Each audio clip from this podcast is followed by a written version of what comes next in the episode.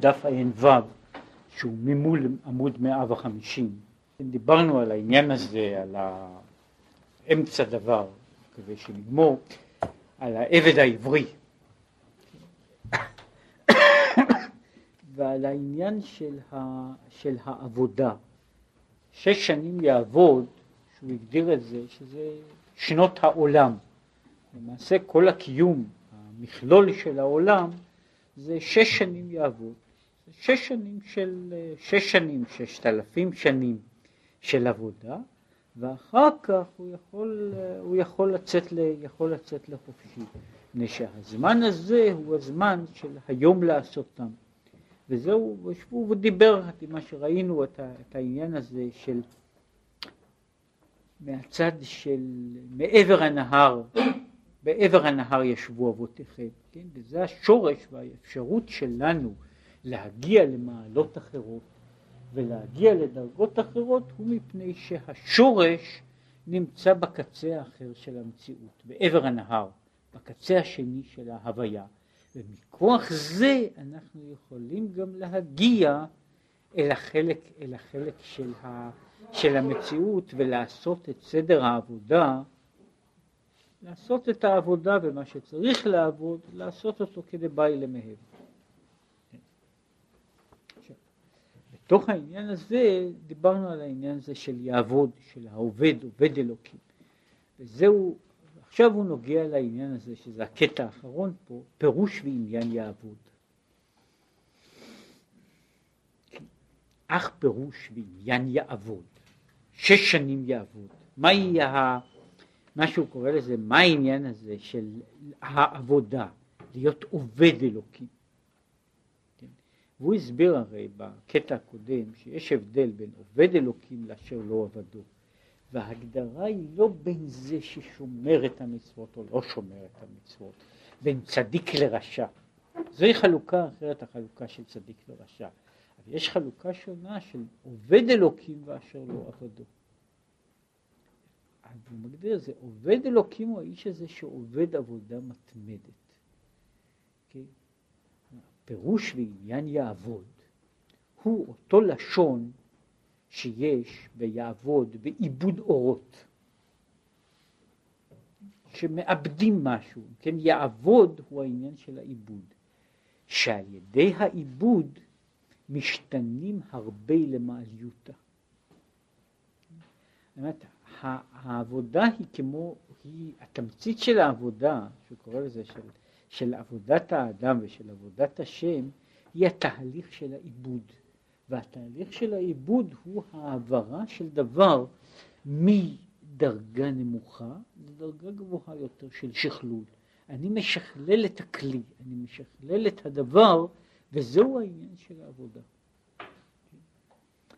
כך, בעניין לבושים הנ"ל, שדיברנו שהמצוות המצוות של כל יום הם לבוש הנפש של, ה, של היום הזה. בעניין לבושים צריך להיות עיבוד, שצריך לנקותן מכל פסולת הנופל בהם, ולרחוץ ולכבס אותם. כלומר, צריך, זה מה שאומר שצריך לנקות את הלבושים. צריכים לאבד את, ה, את הבגדים האלה שאנחנו מקבלים צריך גם לנקות אותם, צריך לאבד אותם. וכמשל הלבוש הגשמי, שרוחצים ומכבסים אותו במים טהורים, אזי יהיה צח ונקי. מה שאין כנים לא יכבסו אותם, לא יהיו נקיים ויפים. זאת אומרת, יש, הבגדים הם בגדים. אני יכול להיות שיהיו לי בגדים נקיים או בגדים מלוכלכים. אני יכול שיהיו לי בגדים, בגדים שראוי ללבוש אותם, ובגדים בגדים שלא ראוי ללבוש אותם. אבל זה, זה תלוי לא כל כך, זה לא תלוי בבגד, אלא עכשיו מה אני עושה עם הבגד. קיבלתי בגדים, מה אני עושה עם הבגדים זה כבר שאלה אחרת. ומה שהוא אומר כאן, זה מה שהוא אומר. וזהו ההפרש בין עובד אלוקים לאשר לא עבדו. התמצית של עובד אלוקים הוא אומר ככה, הרי הוא אומר ככה, זה שלא עבדו, אנחנו מגדירים אותו בתור בן אדם שהוא לא עובר שום עבירה ועושה את כל המצוות. ובכל זאת אנחנו קוראים לו בן אדם שלא עבד את השם. הוא לא, הוא לא עבד את השם. מה זאת אומרת הוא לא עבד את השם? לא עבד את השם, כוונתו ועניינו פה, שהוא הוא קיבל את הלבוש, הלבוש של התורה, הלבוש של המצוות, והוא נשאר עם הלבוש הזה. הוא נשאר עם הלבוש הזה. יש לבוש של תורה, או לבוש של מצווה, והוא לובש את הלבוש. הגיע היום, אז הוא לובש את הלבוש. והוא יכול להיות אדם הגון ואדם כשר ואדם שעושה את כל מה שצריך לעשות. אבל אפשר להגיד שהוא לא עבד את השם.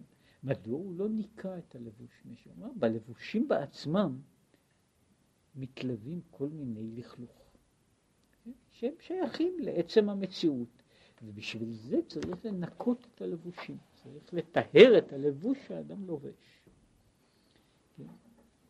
נקה, צריך לעשות את הלבוש. ועיבוד וכיבוס זה הוא על ידי התהפכות המידות מחשוכה לנהורה וממריר ולמתקו. זה מה שהוא אומר, העבודה היא, העבודה של, של, של תיקון הלבוש הוא על ידי שינוי המידות. זאת אומרת, שזה אחד הדברים, זאת אומרת, מריר ולמיתקו הוא, הוא, אה, יש העניין הכולל הוא ה... לעבור מהמתוק, מה... מהמר למתוק, מהחושך לאור, שזאת היא העברה בכלל של איפה, איפה חייו של האדם נמצאים, איפה נמצא מרכז החיים. לפעמים מרכז החיים נמצא, וזה, והוא אכן אומר, האיש אשר לא עבדו, מרכז החיים שלו הוא בעצם בעולם הזה. אבל הוא איש שהוא עושה את כל המצוות כמו שצריך לעשות. הוא עושה את הכל, הוא מקיים את הכל, והוא עדיין בגדר הזה שהוא עושה את ה... הוא עושה, ממלא את כל ההתחייבויות שלו, והמידות לא השתנו. המהות הפנימית, המהות הנפשית בעצם לא השתנתה בכלל. אז הוא עושה את הדברים האלה, כמו שבן אדם יכול לעשות דברים אחרים, שהוא עושה אותם, זה חלק, זה חלק נקרא לזה מה... זה, זה פרופסיה שלו, כן? והוא... אה, מתעסק בעניין הזה, זה מקצוע כזה, כן, או שהוא מקדיש לזה כך וכך זמן, אבל זה לא החיים שלו. יש צד אחר שהוא נלווה לאותו דבר של העניין של התהפכות או השתנות המידות, שהוא קשור גם למידות, למה שקוראים לזה, לתכונות הנפש של האדם בעצמו. באיזה מידה התכונות האלה משתנות, משתנות בתוך, בתוך הדברים. רק אם בין, אם ו, ו, שני דברים האלה הם פועל ונפעל. אם בן אדם, אחרי שקיים את המצוות, ואחרי שלמד את התורה, אז הוא אומר שבעים שנה קיים מצוות, ובסופו של דבר אותו אדם שהוא היה קודם, אותו אדם נשאר אחר כך, עם אותם החסרונות ואותם המעלות. אז פירושו של דבר שלא הייתה, לא הייתה שום אינטראקציה. אם הוא לא, אין שינוי בתוך המידות שבנפש, אז פירושו של דבר שלא קרה שום דבר. כל המאורע כולו, כל העניין לא היה, לא, לא שינה. השינוי הזה של עיבוד ושינוי המידות הוא הקובע, הוא הקובע גם לגבי מה שאדם עושה עם המצוות שלו. באיזה מידה יש, יש איזו התייחסות הדדית. אחרת, הוא אומר, המצוות מתלבשות עליו, אבל זה דבר זר. זה, ב, זה, זה יוצא כאילו שבן אדם לובש בגדים לא שלו. אחרי הכל. כן? מפני שאין קשר פנימי בינו לבין הדברים שהוא התעסק בהם. כן? וזהו העניין של שינוי המידות. והיינו, מסביר את זה, וזה ההתהפכות המידות, ועל ידי, זה מה שהוא קורא המים, על ידי מי הדעת. שהדעת היא פנימיות המידות. את השינוי של המידות נעשה על ידי, על ידי הדעת. כמו שהסברנו כמה פעמים, מהו העניין של הדעת? הדעת הוא לא קשור למושג של ידיעה, במובן הזה שלמדתי כך וכך פרקים באיזשהו דבר. הדעת הוא אותו חלק של החשיבה שיוצא מהתחום של הידיעה האינטלקטואלית לעניין הזה של החלטה שבנפש. יש, יש, יש דבר שהוא, לצטט, פעם כתבתי את זה, יש הבדל בין הוא מתפלל ואני מתפלל. כן? וההבדל הוא לא הבדל רק בשינוי, בשינוי שם הגוף, כן? אלא זה הבדל באופן של גישה. אחד הוא, נקרא לזה, מנוכר, הוא אובייקטיבי. כן? השני הוא אמוציונלי. עכשיו, שני, בשני הדברים, באותו אופן, יש, יש דבר כזה, שמה שקוראים לזה, זה שינוי שבדעת, זה שינוי שבתפיסה של קונספציה בסיסית, שהוא לא קשור למידת הידיעות שלי, אלא קשור באופן שבו אני מחליט ובו אני מייחס את הדברים שלי, שאני מבין לאיזושהי מציאות של החלטה. כן? וההבדל הזה, אם אני יכול או לא יכול לייחס דברים, אז זה, זה הנקודה של דעת. כן? עכשיו יכול להיות בן אדם, למשל, שיהיה חכם ונבון ואין בו דעת. ולכן בין מה שהוא מבין לבין איך שהוא מתנהג אין שום קורלציה. כן, כל העניין הזה של הדעת זה אותו חלק שבה, שבחשיבה ש, שממילא יש לו הנחיות לגבי, לגבי האופן שבו אני, שבו אני מרגיש, שבו אני חווה דברים, שבו מה אני אוהב ומה אני שונא, שיש, הבעיה הזו עוברת שוב מהמישור האינטלקטואלי האובייקטיבי אל המישור של הייתי אומר לזה, הידיעה במובן של הרגשה, הרגשה אישית. תיארתי את העניין כמה פעמים, אם אני מתאר אותו. יש הבדל בין, בין מצב כזה, שאני יודע באופן אובייקטיבי שבעיה מסוימת, דבר, זה דבר מסוכן, כן? לבין המצב הזה שאני מרגיש פחד, לא רק פחד באופן אמוציונלי, אלא שאני מרגיש את הסכנה שעומדת לפניי. וכל בן אדם יודע, אם שעבר את החוויה הזו, יודע בדיוק את ההבדל בין מה שקוראים לזה, כשאני יודע שיש באופן תיאורטי, אני יודע על בעיה מסוימת, לבין המקום הזה שהבעיה הזו מגיעה אליי. אז מה קורה? כל ההתעוררות האמוציונלית עוברת בשלב הזה שבו לרגע מסוים אני נוכח שכל הזמן לא דיברו על מישהו אחר, אלא דיברו אליי. ברגע ש, שאני נוכח לדעת שמדברים אליי, זה נעשה לגמרי משהו אחר. עכשיו, זוהי הנקודה הזו, היא הנקודה שקוראים לזה נקודת הדעת. נקודת הדעת היא הנקודה הזו שבה האינטלקט מפסיק להיות אובייקטיבי ומנוכר, והוא הופך להיות אה, אה, דבר ש, שיש ממנו מסקנות מסקנות ממשיות, יכולות להיות לו מסקנות אופרטיביות. עכשיו זה תלוי על כל דבר, כמה, מה אני יודע על, על הדבר הזה, והרגע אה, הרגע שבו הדברים עוברים משלב אחד לשלב השני הוא חלק, זאת אומרת, משמעותי, הוא קובע בעצם את החיים של האדם בפועל, אם דברים עברו מהשלב של החוכמה ובינה אל השלב של הדעת. זו ההגדרה של דעת. ש... ולכן הוא אומר שהדעת היא פנימיות המידות. כל האמוציות של אהבה ושל שנאה וכל כל אמוציה ממין אחר, כל האמוציות כולן הן נגזרות, הפנימיות שלהן היא העניין הזה של הדעת, של הסיכום שבנפש שיש בעניין הזה, שאומנם סיכום אינטלקטואלי, אבל הוא סיכום אינטלקטואלי ברקע הזה שיש לדברים הללו, יש להם איזשהו אופן השלכה, השלכה מעשית, ואז נוצרת, יכולה להיווצר אמוציה, אחרת לא יכולה להיווצר שום אמוציה, המידות לא פועלות או לא משתנות כל זמן שהדבר הזה נמצא, נמצא במנותק ובמרוחק מן, ההרגשה של, אומרת, במובן מסוים הדעת היא ה... זה האלמנט, האלמנט האמוציונלי שיש במחשבה. כן? זה החלק, אותו חלק במחשבה שיוצר, שיוצר את ההרגשה הזו, אז אני בעד, אני נגד. זאת אומרת, הוא יוצר את ההרגשה הזאת, וככל שזה יותר עמוק, יש הרגשה יותר, יותר עמוקה ב, בת, בתוך, ב, ב, בתוך הדברים. מה שאני אומר, הרבה פעמים בן אדם יכול לראות את זה אותו דבר בעצמו. מישהו תיאר את זה. אומרת, אני יודע שיש מצב מסוים.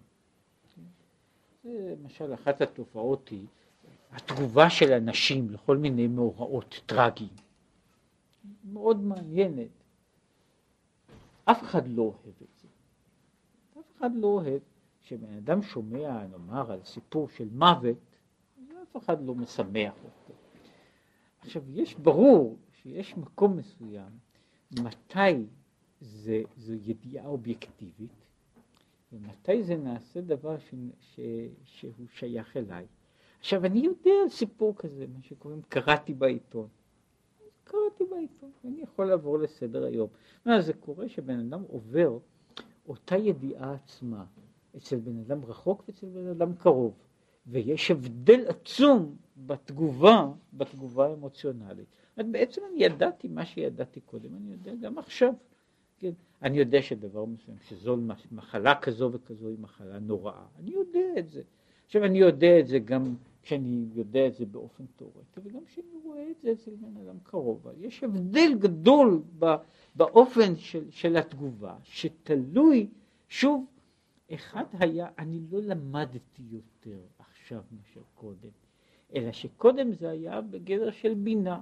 זה היה הבנה אינטלקטואלית. עכשיו, אותו דבר הפך להיות עניין של, של הרגשה שאני, יש מה שקוראים מעורבות של האני, וברגע שיש מעורבות של האני, יש uh, ממילא התייחסות אחרת לגמרי מהבחינה של האמוציה. והיינו גם כן, זה מה שאנחנו קוראים בחינת על ידי משה ראיה מהמנה. משה שהוא ראיה מהמנה, שהוא בעצם, אנחנו אומרים שמשה הוא בחינת הדעת של כלל ישראל, שנאמר בו ונתתי עשב בשדך לבהמתך. אם מישהו מסתכל בעניין הזה, הרי בעיקר בפרשה השנייה של קריאת שמע, אז משה כאילו עובר הפרשה השנייה מתחילה כאילו בגוף, בגוף שלישי, במיוחד, שמוע תשמעו. והיה אם שמוע תשמעו ועשיתם ועבדתם את השם, לאהבה את השם וכו', לעובדו. זאת אומרת, אז השם הוא פה הגוף שלישי. באמצע הפרשה יש מעבר, ונתתי מתר ארצכם בעיתו, ונתתי עשב ושדך לבנתך. זאת אומרת, פה, יש פה מין מעבר כאילו בין הקדוש ברוך הוא ומשה, שהוא, זה דבר ש, ש, שאומרים אותו כך וכך פעמים ביום, אבל אולי בגלל זה לא שמים לב ל, ל, ל, ל, למה שקוראים למעבר הזה. אז הוא אומר, יש משהו שמשה באמת נותן עשב לבהמה. והוא עכשיו מדבר על הבהמה, שלא לאו דווקא על הבהמה שבשדה, על הבהמה שבתוך האדם. יש מבחינת משה, הבהמה, חלק, חלק הבהמה של האדם, הוא עכשיו יכול לקבל את האוכל שלו. זאת אומרת, כל זמן שזה שייך למדרגות עליונות, אז החלק הזה של האדם לא, לא, לא מזדעזע בכלל. כל העניין הזה של משה ושל של, של, של צאן ישראל בתור צאן וכך הלאה, זאת הוא בדיוק עומד. יש, יש שם, הרועה הוא זה שיכול לבנות דברים שעוברים מן המערכת האינטלקטואלית אל המערכת האמוציונלית. וזה מה שעושה הרועה. אז הרועה קודם כל הוא מאכיל. אחר כך דבר נוסף צריכים, גם מרחיצן ומכבסן, הוא רוחץ את הכבשים שלו, כן, אומר יש דבר אחד שצריכים להאכיל אותם, יש דבר שני שצריכים לרחוץ אותם, רוחץ אותם במים עליונים מעבר הנהר. הרי אנחנו התחלנו מהעניין הזה שכי תקנה עבד עברי שהעברי הוא זה ששייך לעבר הנהר. והרועה הוא זה שדואג, שה, שדואג שהכבשים גם ייכנסו לנהר, כן? הוא דואג לרחוץ אותם, זאת אומרת, והבעיה היא, כמו שאומר, חלק מסוים מה, מהפעולה היא בהארה של הדברים אה, שאפשר לקרוא להם הזיכרון, הזיכרון של נפש האדם. אומרת, הרואה, הרואה, הרואה לא רק נותן מה שיש לו, כאילו הוא יכול להעביר, לתת לבן, לאדם את הזיכרונות של מה שהוא לא, שהוא לא עבר בהם באופן אישי. את העניין הזה של בעבר הנהר ישבו אבותיכם, כן? את העניין הזה של העברי, זה שנמצא בעבר האחר של המציאות, זה, זה עושה הרואה, הוא יכול להעביר את הדברים הללו, לתת אותם, להכניס אותם בתוך הנפש. וכמו שכתוב, בעדר הרחלים, הוא חוזר, הוא אמר על זה, התחלנו בזה, וזרעתי את בית ישראל זרע אדם וזרע בהמה, עדר הרחלים הם זרע בהמה, שעלו מן הרחצה, כן? כעדר הרחלים שעלו מן הרחצה, או עינייך יונים רוחצות בחלב. זהו עניין, שזה חלק אחד, זהו עניין שהוא קורא לו ליבון הלכתה. ליבון הלכתה, מה זה הוא קורא ליבון ההלכה? אומר הלכה כאילו שההלכה צריכה גם כן שיכבסו אותה. אומרת, בן אדם עוסק בתורה והוא צריך לכבס גם את התורה.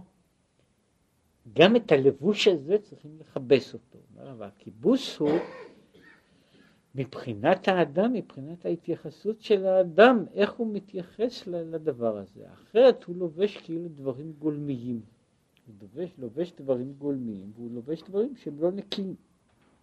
עכשיו, ומתי עושים את העניין הזה? וזהו על ידי התפילה, שאז היא שעת הכושר להיות גילוי הדעת בהתבוננות. אומרת, יש זמן, זמן התפילה צריך להיות הזמן של הליבון הפנימי. הזמן הזה שבו בן אדם עובר, כמו שהוא אומר, אל מעבר הנהר. הזמן שעוברים אל מעבר הנהר הוא הזמן של התפילה, שזוהי שעת הכושר ב- ב- בכל הצדדים, מפני שההגדרה של, של, של התפילה, זאת אומרת שיש זמן תפילה, יש מהות של תפילה, יש כאילו חלק כזה, שהתפקיד שלו בעצם לעסוק ב, ב, בהתלבנות, בהתבררות החלק הזה של האדם. וזהו שאז הוא שעת הכושר להיות גילוי הדעת בהתבוננות. כמו שאנו אומרים בשמונה עשרה, אתה כונן לאדם דעת. הבקשה הראשונה שלנו בשמונה עשרה אחרי שמדברים בשבחו של הקדוש ברוך הוא, מהי הבקשה הראשונה? אתה כונן לאדם דת. ושאומר שלפני כל הדברים אני צריך את, ה, את ברכת, את העניין הזה של הדת. וכל התפקיד של התפילה הוא להכשיר את הדת, אחר כך לטפל בכל מה שהאדם עושה, כל, בכל השאר. ועל ידי זה נזדככו הלבושים. ולכן נקראת התפילה עולת תמיד.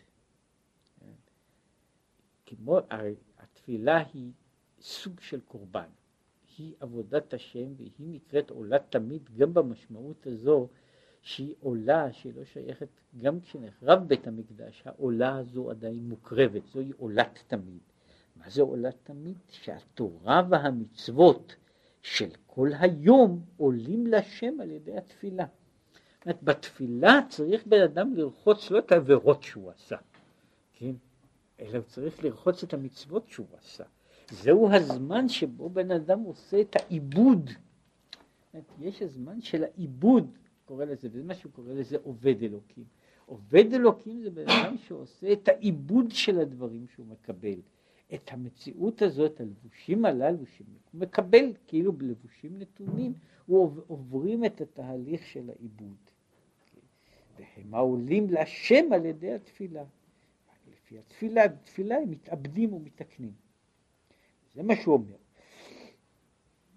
וכל זה הוא בשיטה אלפי שני דהה ועלמא. כל העניין הזה של העיבוד והעבודה קשור לשנות העולם, למציאות ולקיום של העולם שלנו. עכשיו מעבר לזה, וזה הוא אומר, שש שנים יעבוד. ועל זה אמרו, צדיקים אין להם מנוחה, לא בעולם הזה ולא בעולם הבא. מה שנאמר, ילכו מחיל אל חיל. זאת אומרת, הצדיק אין לו מנוחה בשום מקום. מדוע?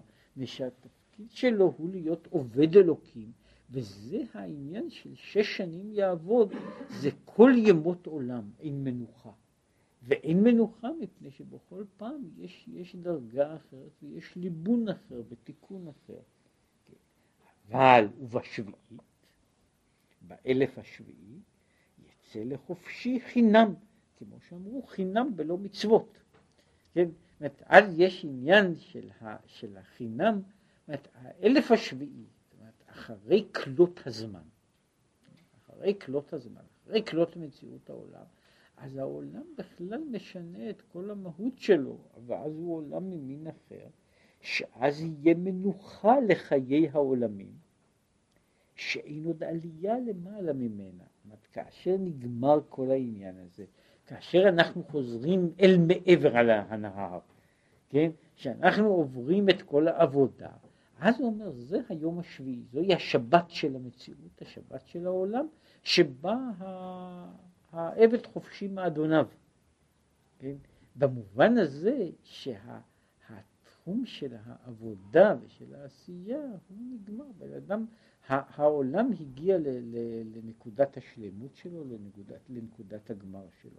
וכל זמן שהמציאות של העולם לא הגיעה לנקודה הזו, אז זהו הזמן שבו ששש, ששת השנים של קיום העולם הם העניין של העבודה המתמדת, וכמו שהוא הסביר, העבודה, זה, זה היה התמצית של, של כל המאמר הזה, העבודה הזו חלה גם על זרע אדם וגם על זרע בהמה. ואם הוא זרע בהמה אז הוא צריך יותר לעבוד על העניין, מפני שיש לו הרבה יותר לעבוד עם עצמו, כן? והתפקיד של העבודה הוא הפעולה המתמדת של תיקון, של תיקון הווייתו, פעולה מתמדת של תיקון ההוויה, של תיקון התורה שלו, תיקון המצוות שלו, שכל מה שהוא עושה יעביר אותו, כן? יעביר אותו למציאות, למציאות מסוג אחר.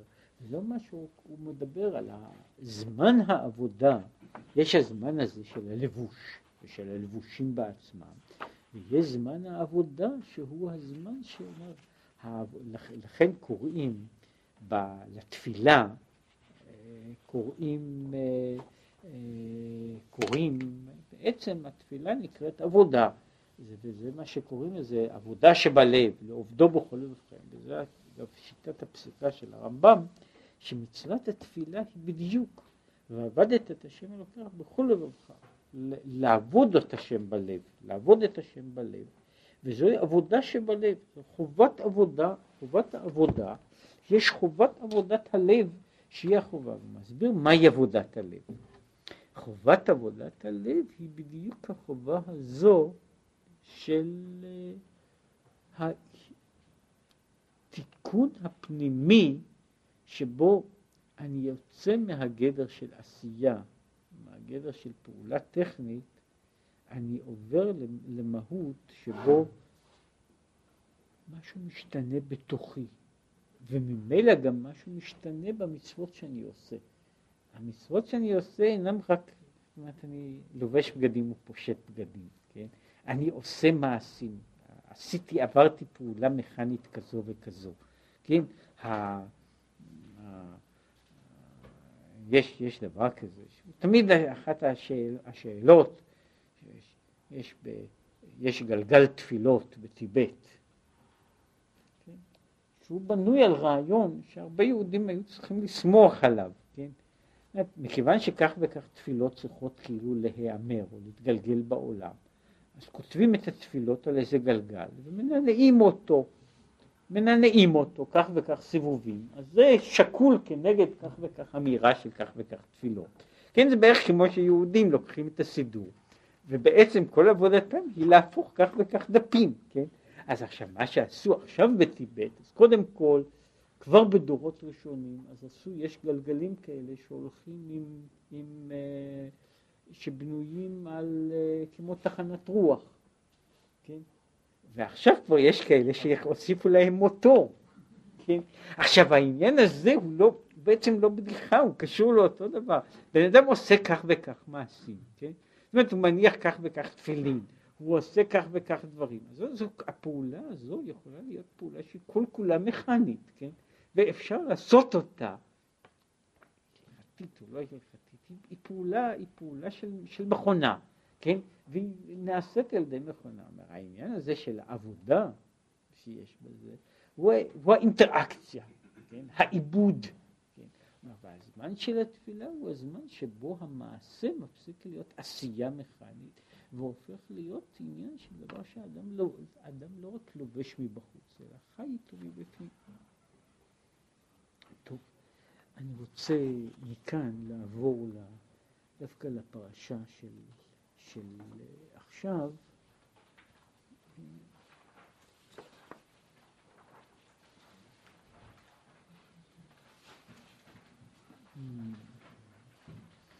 למרות שזה מאמר גדול, וזה מאמר גדול שיש חלק ממנו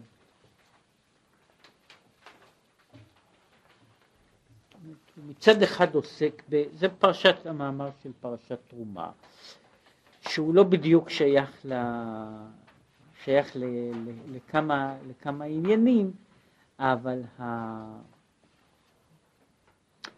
המאמר הזה קשור קשר פנימי עם המאמר הקודם. קשור קשר פנימי, לא קשר חיצוני, עם המאמר הקודם, מפני שהוא עוסק שוב בבעיה העבודה, עבודת האדם מצד אחד, ואחר כך מהם מה הנקודות הקובעות החשובות בתוך העניין הזה.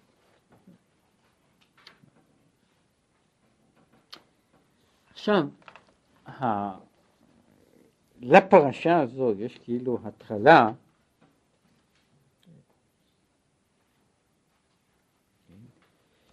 אה, פסוק משיר השירים, יש, אחר כך יש ליקוטי תורה, אולי החלק הכי אמוציונלי של ליקוטי תורה, למרות שהוא בנוי על באותו עניין, שזה בערך אותו המשך, אז הוא הדרושים לשיר השירים. זה ספר גדול של דרושים שהוא נמצא על שיר השירים, ופה יש אה, על נושא, נושא בהקשר הזה, אה, שהוא בעצם קשור לשם יותר מאשר לכאן, כן, מי ייתן לך כאח לי יונק שדי אמי, אמצעך בחוץ אשקיך, גם לא יבוזו לי. זה הפסוק בשיר השירים, ועל הפסוק הזה יש ה... כל הדרשה הזו, כן, אה, של... בעניין שלנו.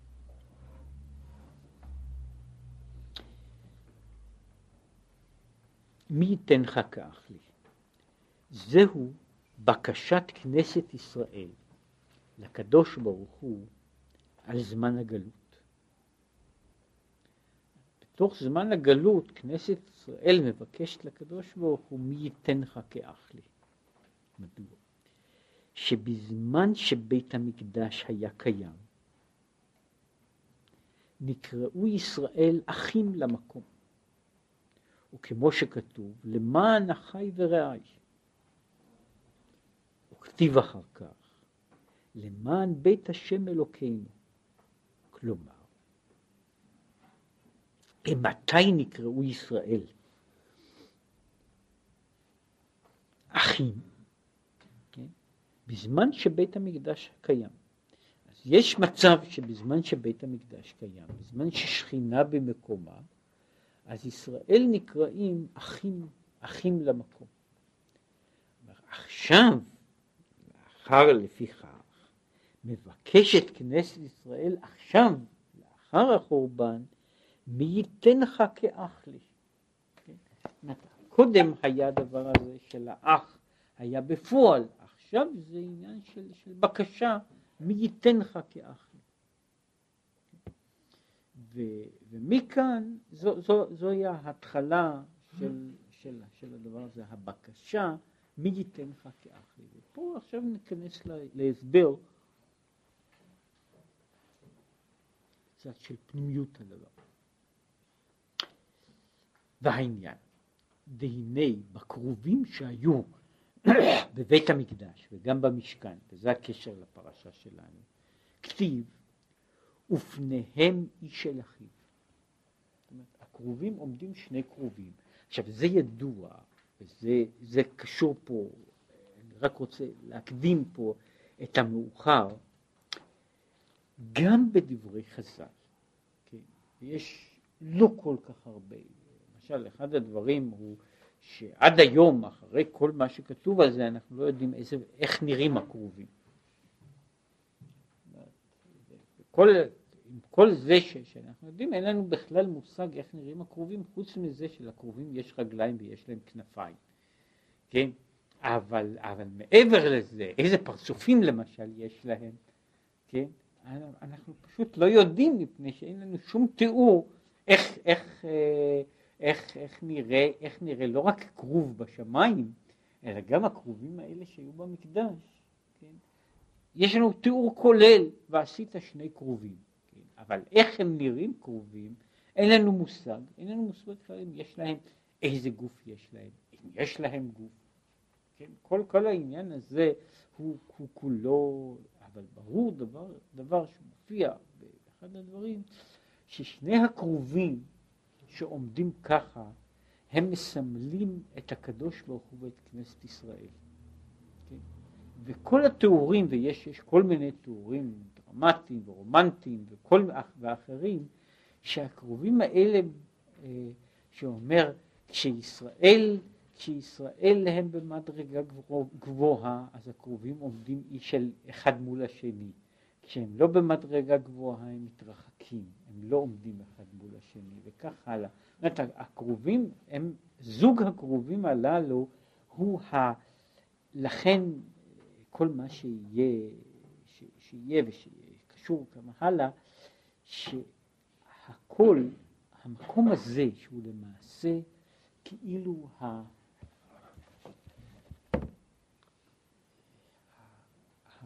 קודש הקודשים הוא המקום הזה של בין הקרובים.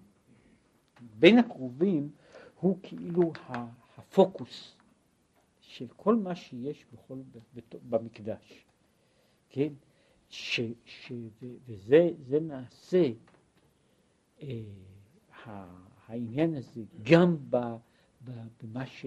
ב, ב, בכניסה של הכהן הגדול לפני ולפנים, ועוד יותר מזה, כשמשה נכנס למקדש, הוא שומע את הכל מדבר אליו מבין הקרובים. זאת אומרת, כאילו, ה... אפשר להגיד, נקודת המתח שיש בין שני הקרובים, המתח הזה שיש בין שני הקרובים, נקודת המתח הזו בין הקרובים, זה, ה, זה ה, כאילו ה, ה, מרכז העצבים של כל ההוויה, כן? משם נשמע הכל, משם נשמע הכל אל משה, זה כאילו ב- ב- ב- באופן אחר, זה המקום של הכבוד, כן, העניין הזה של התמצית, או במילים אחרות, כאילו הנקב בין המציאות שלנו למציאות שמעבר למציאות שלנו, הוא עובר בין הקרובים. עכשיו, שני הקרובים שעומדים איש של אחיו, הם כמו, ש... כמו שאומרים, הם הסמל של היחס של העולם בכלל והקדוש ברוך הוא, אנחנו בפרט, מה שקורא לזה שכינה וקודשא בריחו, אנחנו והקדוש ברוך הוא, זה הם שני הקרובים שעומדים אחד מול השני. אז בקרובים כתוב, ופניהם איש של אחיו. עכשיו הוא מסביר את כל, ה, את כל העניין הזה בכמה וכמה צורות. והנה כתיב, ועשית שניים כרובים, כרוב אחד ושם על הכפורת, כן? והכרובים היו כרוב אחד מקצה מזה וכרוב אחד מקצה מזה. זאת אומרת, הכרובים עומדים משני, משני, קצות, משני קצות הכפורת, כרוב אחד בצד הזה, כרוב אחד בצד הזה. ועניין הכרובים יובן על פי מה שאמרו חז"ל, שחז"ל אומרים ככה, היינו פני כרוב, היינו פני אדם. קודם כל, חז"ל אומרים שפני הכרובים הם פני אדם. אולי אין להם גוף של אדם, אבל יש להם פנים של אדם. אז אומרים ככה, כרובים במרכבה של יחזקאל יש שני תיאורים. בתיאור אחד, בארבע החיות, יש פני, אה, אה, יש, יש פני שור, במקום אחד מופיע במקום פני שור פני כרוב. יש פעמיים. אז אומרים שאם כרובים הם פני אדם, אז יוצא שכרוב, פני אדם ופני כרוב הם אותו דבר. ההסבר הוא שמה שיש אפה רב רבה ואפה זוטרה, פנים גדולות ופנים קטנות. ומכאן בא העניין הזה שאנחנו אומרים שהפנים, פני אדם הם פנים של אדם מבוגר, וכרוב הוא פנים של תינוק. ומכאן בא כל מה שיש בכל זה עד, ל, עד ל, ל, ל, ל, לכל הקיץ' שמופיע בכל מיני מקומות, כן, המלאכים הקטנים, כן, אה, עם, ה, עם פרצופים של ילדים, כן, מה שקוראים, ש, שאפילו בשפות אחרות קוראים להם, אנגלית ובעוד שפות קוראים להם כרובים, כן, שאומרים שלמישהו יש פרצוף של, של כרוב, כן, צ'רובק, כן, אז זה בעצם בא מהעניין הזה שזה זה עבר בתוך כל העולם עד של העניין הזה שזה נקרא כרוב. כרוב זה פרצוף של תינוק. אז אלה הם הכרובים. זה אומר ככה, בכל אופן התמצית היא שהכרובים, יש פני כרוב הם פנים קטנות, הם אפזוטרה, פנים קטנות, פנים ב, של, של דמות בקטנות. יש דמות, יש דמות גדולה ויש דמות קטנה. עכשיו, מהו הם? והנה כתיב, ועל דמות הכיסא, שוב מהמרכבה, דמות הכיסא, דמות כמראה אדם. אז הוא אומר, צריך להבין שהרי אין לו דמות הגוף, אז איך יכול להיות ש, ש, שהוא רואה, גם הנביא שהוא מדבר, הוא רואה על הכיסא, אז הוא רואה דמות כמראה אדם. מה המשמעות של העניין הזה, עצם הראייה הזו, מה הוא רואה בדמות כמראה? אך העניין, שהתורה נקראת אדם. כמו שכתוב, זאת התורה אדם. ההמשך הוא אדם כי ימות באוהל, כן? הוא, הוא, הוא אומר, זאת התורה אדם. התורה היא אדם. כן? וכתיב, זאת תורת האדם. שזה, התורה והאדם הם, הם דבר אחד, וכמו שהוא יסביר, הוא אומר ככה, האדם הוא, הוא בעצם, כאילו היה אומר, וזה מה שהוא פה, פה יסביר בצורה אחת, בצורה אחרת, יש מהות אחת. עכשיו, כשהמהות הזו עוברת למד, ממדיום אחד למדיום אחר, או לצורת ביטוי אחרת, היא משנה את, ה, את הדמות שלה. היא משנה את הדמות שלה. אז יכול להיות, יש דברים, באמת, אני לקחת דוגמה, שוב, יש, אין לנו כל כך הרבה דברים, אה, אה, דברים בתוך העולם הזה, עם כל המרחב הזה, כן? אבל אני יכול למשל לקחת תבנית, תאורטית כל תבנית שבעולם, אבל תבנית, תבנית פשוטה. אני לוקח איזה תבנית פשוטה, אה, תבנית של, אה, של, של שבלול נגיד, צורה כזו. או שאני לוקח תבנית, כמעט כל תבנית שבעולם. עכשיו את התבנית הזו אני יכול לבטא בציור, בצורה כזו.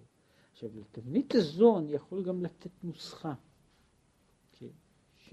שבשביל זה יש מקצוע שלם של, של, של גיאומטריה אנליטית, שבסך הכל הוא לוקח את הדבר הזה ואת התבנית, שיכולה להיות תבנית נניח של הליקס, שהוא לא כל כך מסובך, הוא כל מיני תבניות למעשה, למעשה אני לא צריך להסתפק רק בפרבולה והיפרבולה, אבל אני יכול לבנות כל תבנית, כל תבנית, אני יכול לתבנית הזו לתת הגדרה הגדרה ב, ב, ב, בנוסחה אחת או בכמה נוסחאות שכך וכך, AB פלוס C, פונקציה של זה וזה, וזוהי נוסחה, זוהי נוסחה של, של עכשיו מה, מה אני רוצה לומר?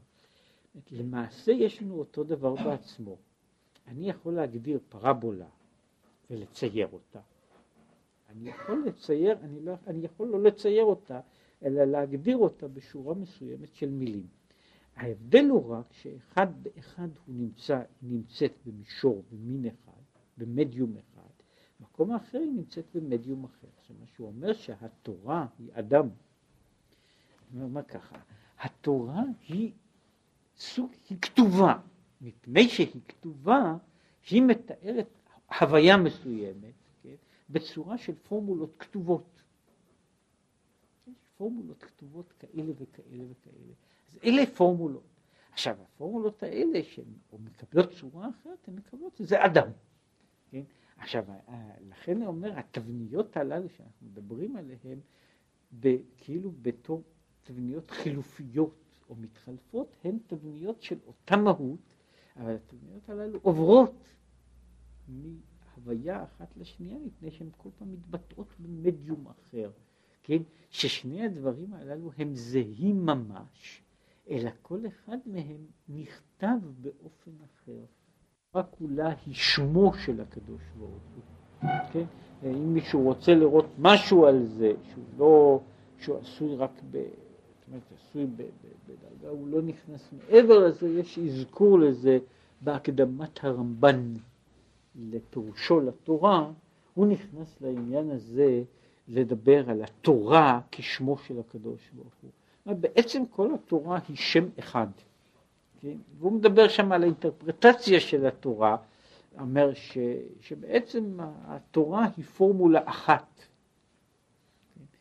כל התורה מההתחלה עד הסוף היא בעצם פורמולה אחת, שאחר כך יש לה לצרכים מעשיים, היא מקוטעת לקטעים, כן? מקוטעת לקטעים, שהם המילים, האותיות, הפסוקים וכך הלאה, אבל בעצם זו פורמולה אחת, ושכאילו האופן הנכון לקרוא את התורה היה לצרף אותה מהבית של בראשית עד הלמד של לעיני כל ישראל בתור מילה אחת ארוכה.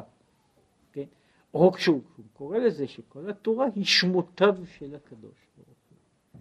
כן, התורה נקרא, עכשיו, ובזוהר נקרא, נקראים העשר ספירות משהו כזה, רזה דשמא יקירה, סוד דשמא קדישה, סוד השם הקדוש. והעניין, שהוא על דרך משל, כמו שם האדם, שנקרא אברהם או יעקב, על דרך משל. הרי אין זה נוגע למהותו ועצמותו. שעצמותו ומהותו של האדם הוא השכל ומידות שלו, שהם שייכים בו גם כשהוא בפני עצמו. יש חלק של האדם שהוא עצמותו, ואיך אני מגדיר את עצמותו? עצמותו זה אותו חלק, אותו חלק של המהות האנושית שאיננה תלויה באחר, איננה תלויה במציאותו של האחר, ואיננה שייכת למציאותו של האחר.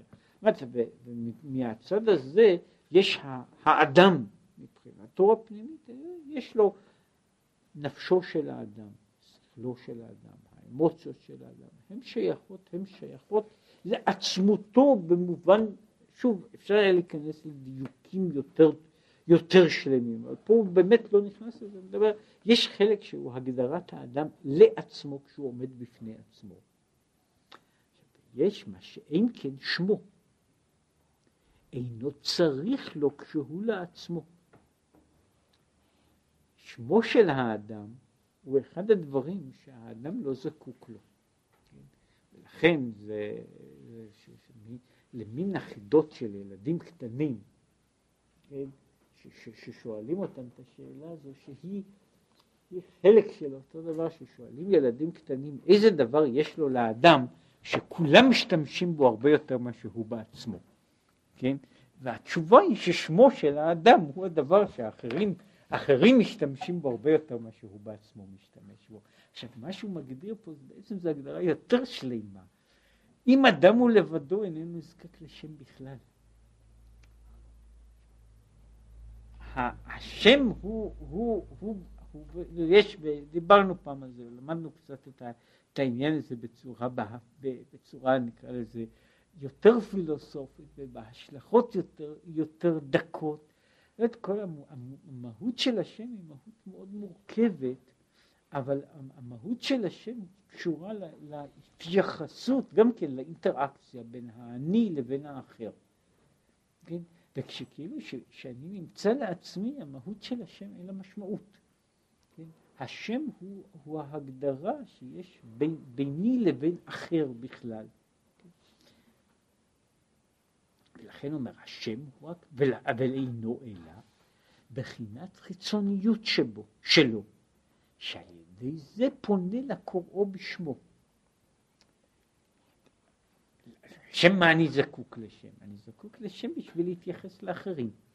זאת אומרת, כדי שאחרים יוכלו להתייחס אליי, אני זקוק לשם. כן, יש בה, באותו עניין ויש בזה, ושוב, מן הנימה הרצינית שברצינית עד לנימה, למה יש שמות לדברים? אני אומר, השמות של הדברים זה האופן שאני אוכל לבנות דיפרנציאציה של הדברים הללו. כן? אני קורא לכל דבר בשם. והשאלה היא, אה, אני, אה, הוא זקוק לשם הזה, הוא זקוק לשם הזה כל זמן שיש מישהו שמשתמש. כשאין משתמש אז אין, אין, אין משמעות בכלל לשם. אז לפי זה הוא מגדיר ככה, השם מוגדר בתור החלק הזה של האני, שהוא מעצם מהותו מתייחס אל העולם החיצוני. וממהותו מתייחס אל העולם החיצוני, לא מבחינה של המקרה. זאת אומרת, יש, יש שכלו של האדם, פרקטי, מתייחס הרבה מאוד לעולם החיצוני.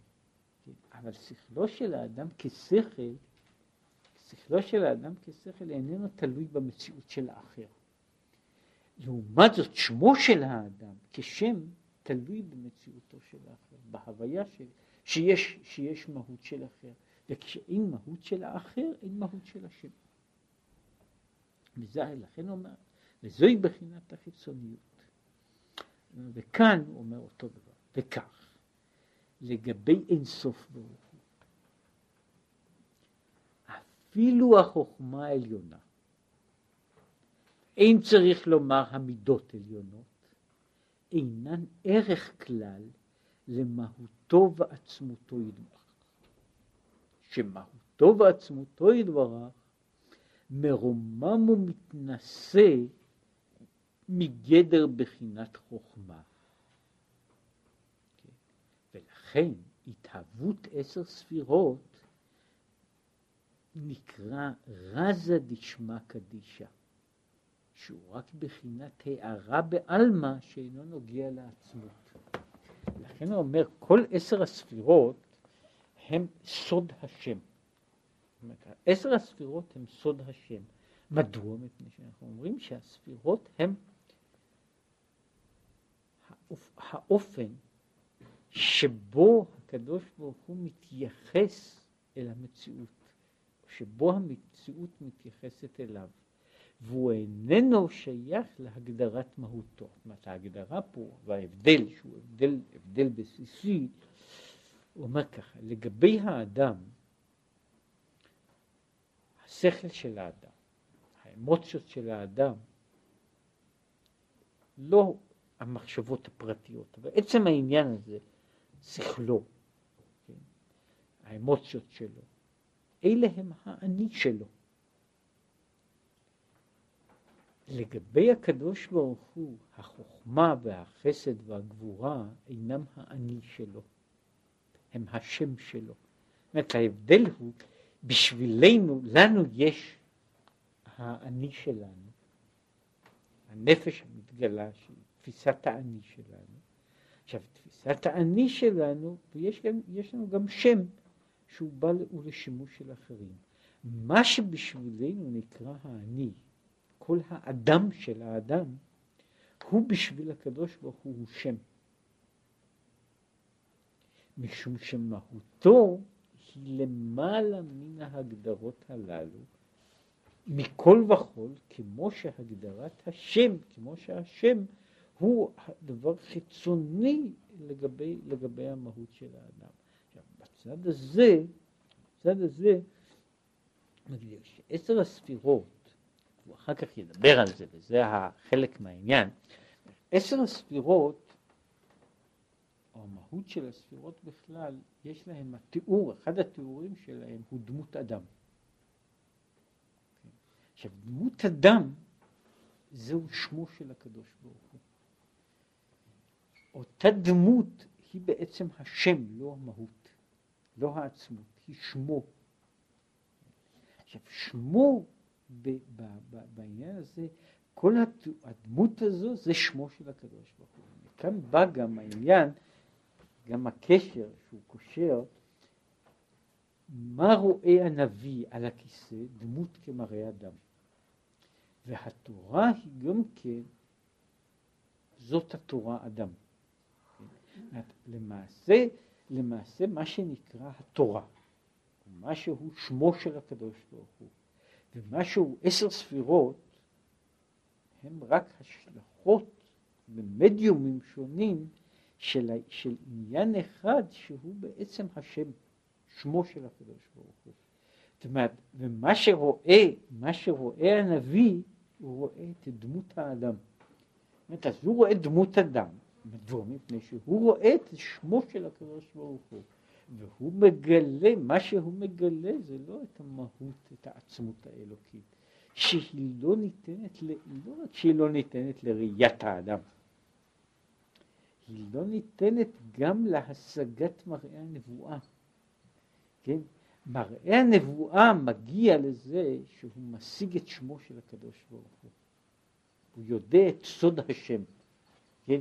וסוד השם מתגלה באיזושהי צורה, הוא מתגלה בכל עולם, בכל, בכל uh, מרחב, באופן המיוחד הספציפי שלו, ששם הוא יכול לדבר, הוא יכול לדבר, יש התגלות השם במובן הזה בתורה, יש התגלות השם בחזון של הנביא, יש התגלות השם באופנים אחרים, וכל אלה יחד הם הדמות הזו, שהיא דמות, מה שאנחנו קוראים לה, דמות אדם, כן?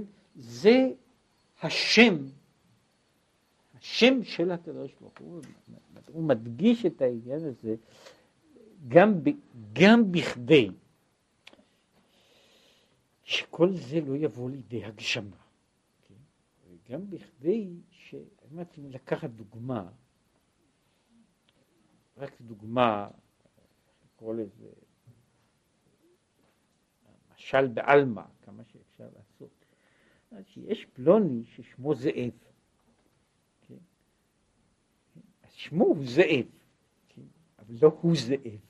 כן? יש הבדל, עכשיו, במובן הזה אומר, אומרת שפלוני האריה והצבי והזאב הם שמות, ואני יודע שהם שמו של מישהו. הם שמו של מישהו. זה נכון שהשם הזה קשור אל המהות, הוא מגדיר את המהות, אבל הוא יחד עם זה הוא שמו.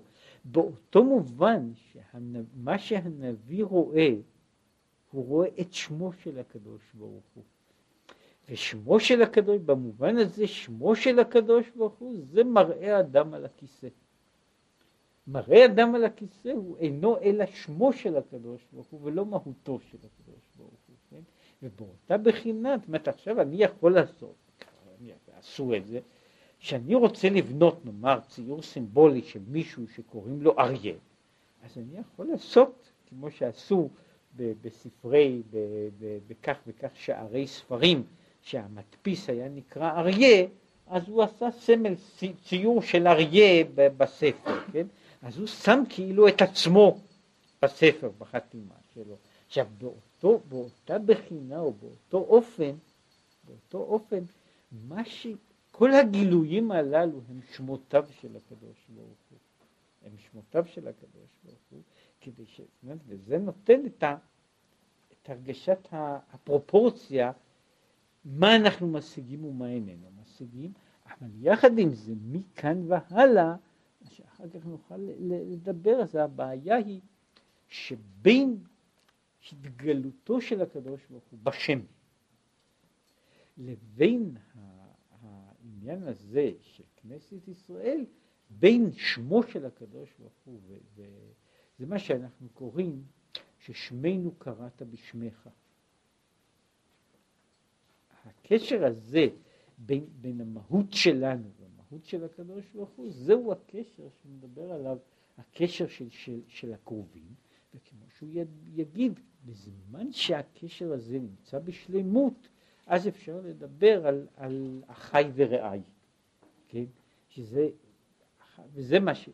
וזה יהיה קשור הלאה לא, לאותו עניין ששם בדרוש לשיר, בדרושים לשיר השירים יש עליו הרבה מאוד, יש דרוש, אה, דרוש אחד גדול שם של, של הקדוש ברוך הוא וכנסת ישראל, כן, ששם עשו כל הזמן. זאת אומרת, לא זז מחבבה עד שקראה ביתי, לא זז מחבבה עד שקראה אחותי, לא זז מחבבה עד שקראה רעייתי, לא זז מחבבה עד שקראה אמי. כן? ומסביב לעניין הזה, העניין, כאילו, המערכת היחסים, כאילו, בין ביתי לאמי, כן? הקשר הזה, כל, כל העניין הזה, זה, זה נמצא בתוך הרקע של כל מיני דרושים, והוא קשור גם פה באיזה מידה שהוא אומר על זה, לא זז שקראה אחותי, כן, והוא מביא את הראייה לזה, כן, סימן שמצד אחד אומר אחותי רעייתי, מצד שני אומר למען אחי ורעי, אז הברנה שלום בא. זאת אומרת שהוא ממש רואה אותו דבר, יש כאילו צד שבו אנחנו עומדים במובן הזה בבחינת אחותי, וזהו בזמן שהעולם נמצא כתיקונו. וכל מה שיש, זה החלק האחר של, של, של המאמר הזה, מה קורה בזמן, בזמן הגלות, כשזה לא בשלמות, כשהחלום שלנו הוא מי ייתנך כאח לי. כן? כן? וההמשך הוא, בסופו של דבר, זה, אומר ככה, אפשר למצוא את הקדוש ברוך הוא בבית, כן? וכל החלום של, של, של עולם שלם זה איך יכול להיות אמצעך בחוץ אשתך, כן? איך אפשר למצוא את הקדוש ברוך הוא גם בחוץ, כן? ולא רק בבית, בתוך בית המקדש, כן? וזה בעצם כל המאמר עוסק בכל הצדדים של העניין הזה.